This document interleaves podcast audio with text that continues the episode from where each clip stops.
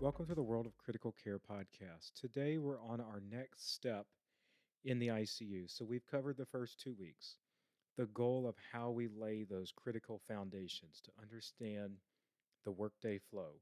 We're able now to understand the basics of the day, how we receive report, how we kind of structure our day, how rounding works.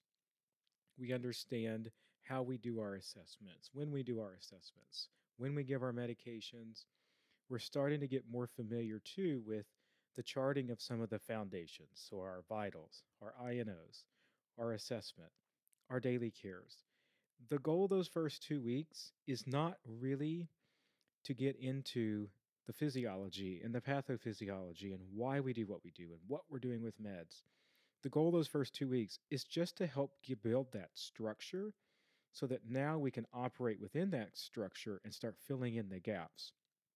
I think weeks three through eight is where we really start to explain why we are doing what we are doing. I think this is a great time to take a second ICU patient. On occasion, you need a third week of being one to one, which can be very hard to convince you know the, the managers on a unit that you maybe need that but some people just need a couple more shifts of just having one patient to get a little more comfortable with the basics. Most people though by week three are ready for two icu patients. It's really important to have the right kind of icu patients.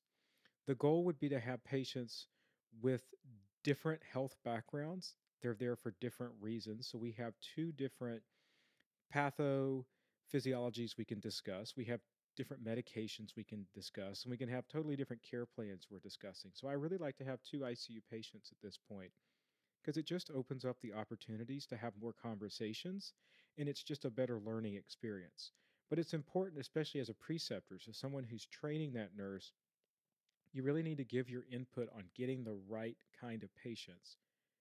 Because if those two patients are too busy, you're going to it's going to start affecting the way in which you can train because you'll be so tied up in the cares of the patient that it can be very difficult to have a few moments throughout your day to sit down and do the teaching that is so critical and important in this phase. Training a nurse in this phase, to be honest, is exhausting because you have to absolutely explain every single thing you are doing. You have to explain why Many times it's not just explaining it once, it's explaining it two to three times. Never assume that someone knows it. Keep explaining, explaining, explaining. If you're a nurse fresh in the ICU and you're in this period and your preceptor, so the person who's training you, is not constantly talking and constantly explaining, ask why on every single thing you do. The most important thing to understand now is the why behind how we function in the ICU. So for me, when I'm training nurses in this phase, my emphasis starts from the beginning of the day with the plan. What am I doing to formulate my plan? So for me, I do usually take about 30 minutes, 15 minutes for each patient. And with the nurse there, I could like to go through personally the labs from the night before I like to read any physician or provider notes about what's been going on. I like to look briefly at their health history if there's a physician note to just kind of confirm what we got in report. And then I like to think about what happened in the last 24 hours and what do I expect in the next 12 hours. And, and I'm very specific about what I'm looking at, why I'm looking at it, and then I'm basically talking out loud, my thoughts out loud this whole time, walking through okay, for the next four hours, here is my plan for this patient. And for the next four hours, here's my plan for this patient. And generally, we hope to accomplish this, this, or this, or I think we're going to do this, this, or this. The next thing I like to think about and, and, and, to get nurses thinking about early on is rounds. Every physician, they, they sometimes round differently and at different times. But I'm always thinking about as the providers are creating their care plan for that patient, is there anything that's missing that I need to get them to help them make a good decision? So that's another thing I'm always trying to get nurses to think about and help them understand that they are, in many ways, that gatekeeper for information. And sometimes night shift, maybe they didn't validate vitals well, or maybe the I&Os are off, or maybe there's some labs that weren't addressed.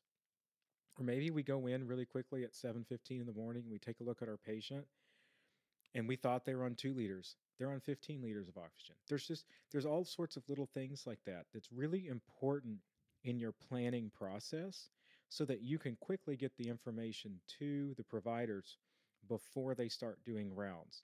And so these are all things I talk about early in the morning. So I like to have about 30 minutes where we just talk through all of this for each one of our patients. But again, it's important to have the right kind of patients so you're able to have this conversation. And it's also important to have someone training you willing to do this. And if that's not happening, then ask these kinds of questions to help you understand this because these are those things that are really, really valuable. The next thing I like to think about is who should I see first if you have two patients? And this is where there's a lot of different things that can go into play. But I like to explain in general, I would see this patient first, then this one, or I would do this, then this. And I like to explain the reasoning behind it. I try not to be overly dogmatic because that's something that's not, there's often not a really right or wrong answer, but I at least like to explain why we're doing it. At this point, what I like to do is have clear defined goals for the person who's being trained, especially weeks like three, four, five, and six. So for me, I like to help them create goals for roughly one to two hours. So that might be go get medications. We're going to go see this patient. We're going to go in the room. We're going to assess this patient. We're going to check I&Os. We're going to do our vitals and we're going to chart it all in the room as we go. After that, we're going to go see our other patient. We're going to do the same thing. We're going to come back to the other patient and we need to get them up to the chair. You know, I try to provide really concrete goals for the orientee that are not too overwhelming. I'm not going to set four to six hours of work. I'm going to set, okay, here's like 60 minutes to two hours worth of work, and let's work through it. And of course, you're going to do this with them. But this helps provide some structure, and you're able to talk through teaching them to create some systems in place to help segment the ICU day so that you don't get overwhelmed when you just see a 12 hour day in front of you with endless tasks. And so, this is something that you can really start early, and I think is really, really valuable. The next thing I would like to do is focus a lot on the medications they're giving at this point and why we're giving them. What are some of our concerns? I'm personally really big on teaching my patients about the meds or the family, what we're doing with our medications and why. I found that families love it when you explain what the meds are, what the dosing is, what are our concerns, what's it doing. And so for me, I have found that not only is it great for families and the patients, but it's also a great opportunity just to talk about that with the orientee or the person training. And so it's usually like a great beneficial situation. It's not weird. Just looking up the meds. And so a lot of times I'll just be super open with the families or the patient. Hey, I'm like, hey, we're training today. We want to just learn a little bit more about these medications. So we're going to take a little bit longer. We're going to look some of these meds up as we're going. And so a lot of times, like on our MAR, we're able to just boom, click a link and it and it pulls up lexicomp boom we can see the meds we can kind of talk through the meds you know a lot of times yes this slows your day down but this is what it means to become a phenomenal ICU nurse i think it's these details i think it's willing to take these extra 2 to 3 minutes and learn about the meds yes it takes forever Yes, you're going to feel behind. Even as an experienced nurse, you're going to feel like things are slow. You're going to feel like things are taking too much time. And yes, if you're a brand new nurse training, it is taking more time than normal. That's okay. And that's a really hard aspect to understand, especially in this phase when you have two patients. You constantly feel like things are slow, and that is normal and expected, but that's how we become those really awesome ICU nurses.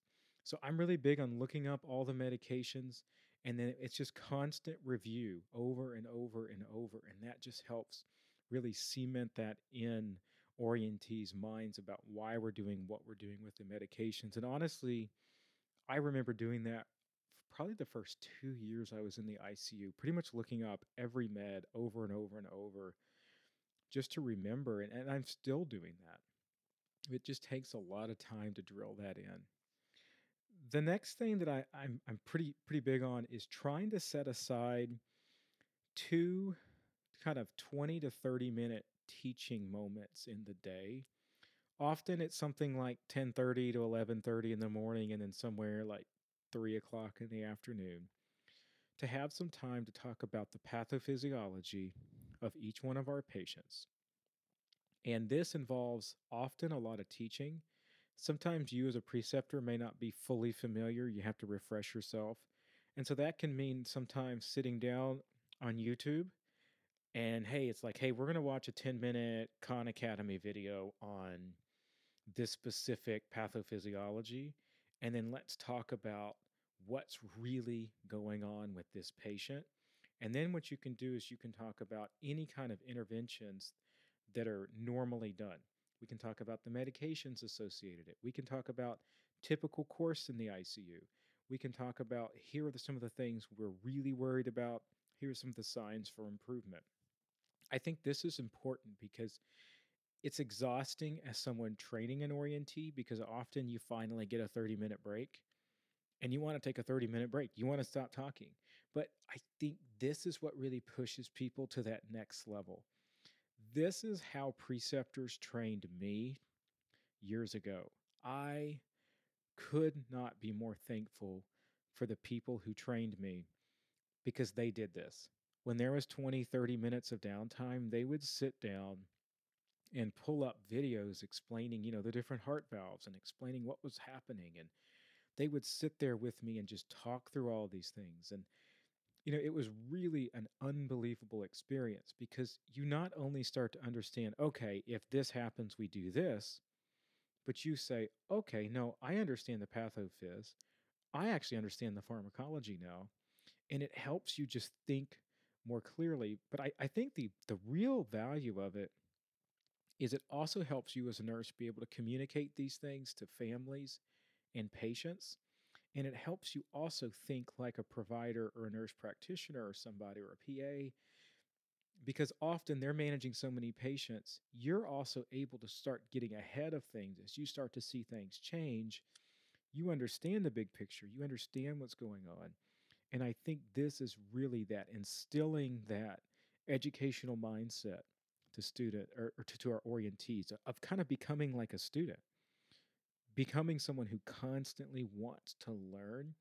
And I think as a preceptor, someone training, you can instill that in a new nurse. And I think if you're a new nurse, that's the mindset you want is is like a student right now, just to absorb everything you can and be constantly learning. This period of time should feel like school. And this gets to the last thing I do, and I'll I will admit some orientees do not like that I do this, but I like to give homework. And I started doing this because my preceptors years ago did this to me, and I am so thankful they did.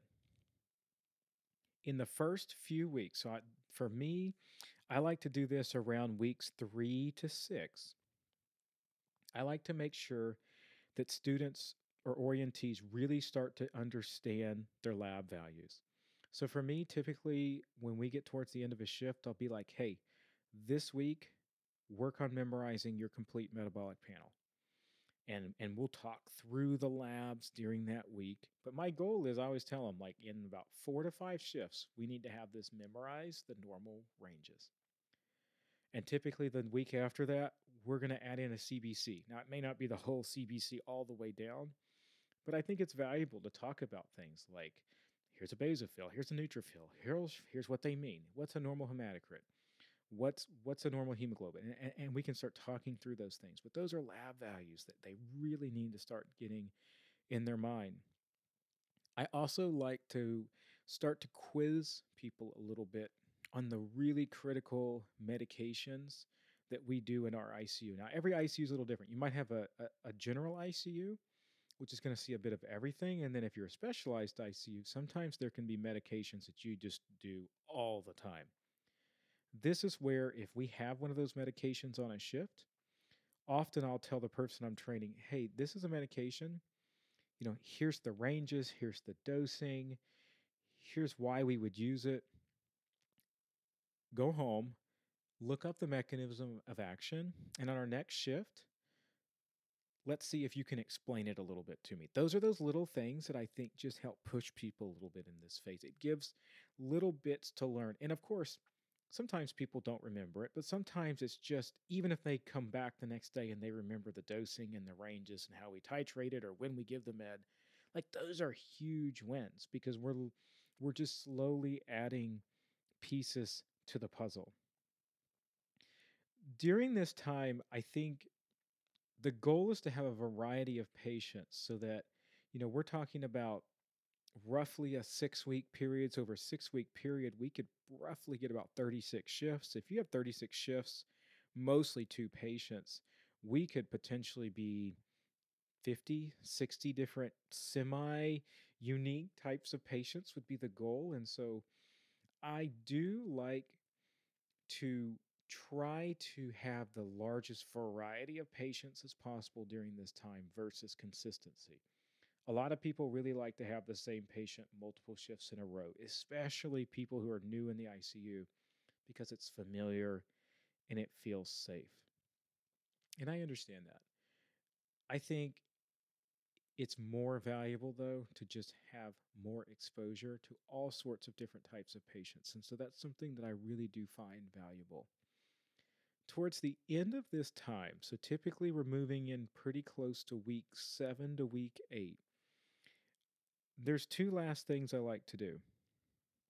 First and foremost, I like to slowly start working through the system. So our neuro, our CV, pulm, GI, etc. And what I like to do is often if we have any if we have a slower day or we have a little time to to just work through some things, I like to talk about some of the critical issues that happen within that system and then the patho, the pharm, any kind of monitoring that we would do for that, and any kind of devices that we might use in this ICU to take care of that kind of patient.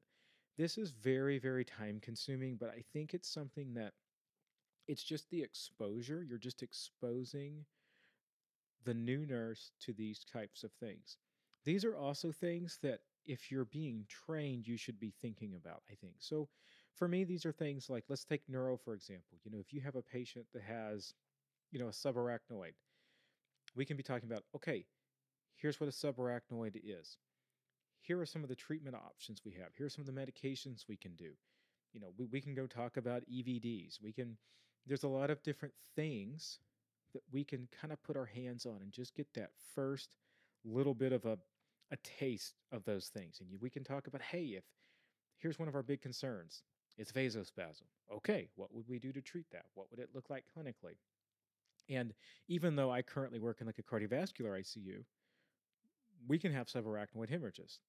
Now, is that something you're going to regularly see on our unit? No, but we also have a neuro ICU, and that's an opportunity where you could take your orientee over to a neuro ICU and talk about it for five to 10 minutes. Have one of their nurses talk about it these are those kind of things where we start to try to expose the nurses to as many things as possible within the different systems that they could see one day. You know, we moved to CV, so that's a little bit more into my world. So this could be things like, okay, here are the general types of post op patients we have in our ICU. And we slowly just talk about them a little bit. Here are some of the different devices we have you know, we can talk, hey, here's a balloon pump. Here's what it does. And we can spend one day 30 to 45 minutes on that. The next, you know, we can do another day on an Impella. We can do a VV ECMO, a VA ECMO.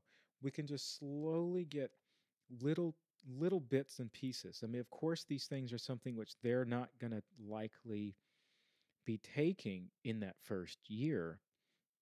But that initial exposure, I think, is a great opportunity to slowly just start. Again, we're filling in the pieces here. We're slowly building, and every exposure to these things tends to be a good exposure.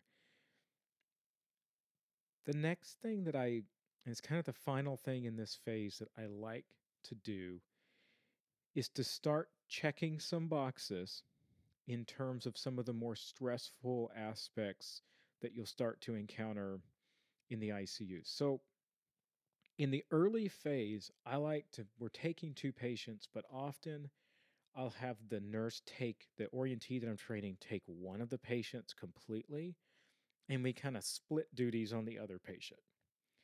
And then the goal is, is as you slowly get to a point where, as a tr- the preceptor, you're more and more hands off to where that nurse feels comfortable taking completely those two ICU patients, often with your assistance, but they're generally able to do the charting, the, the tasks, etc.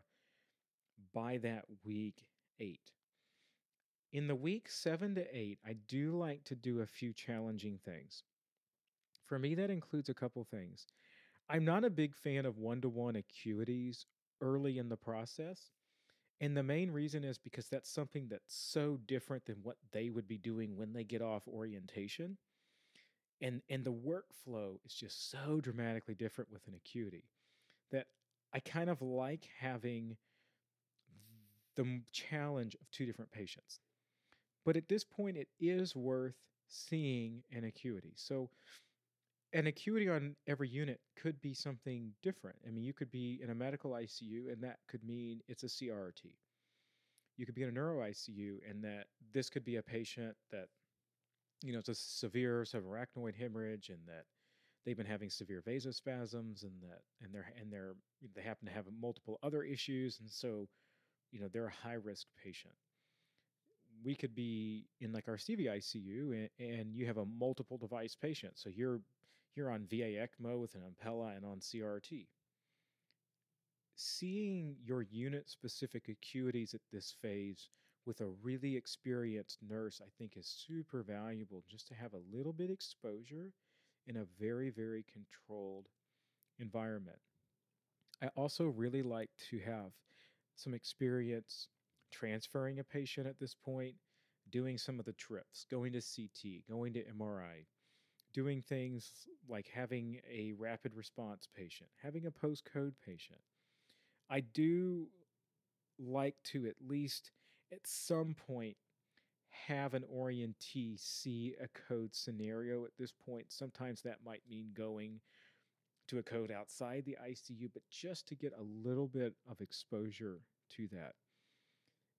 At the end of week eight, the goal is that an orientee can take two ICU patients and that they understand the workflow of the day, they understand and are capable of formulating a plan for the day, they know the resources on who to ask for help, they know when they get over their head, they feel comfortable asking for help.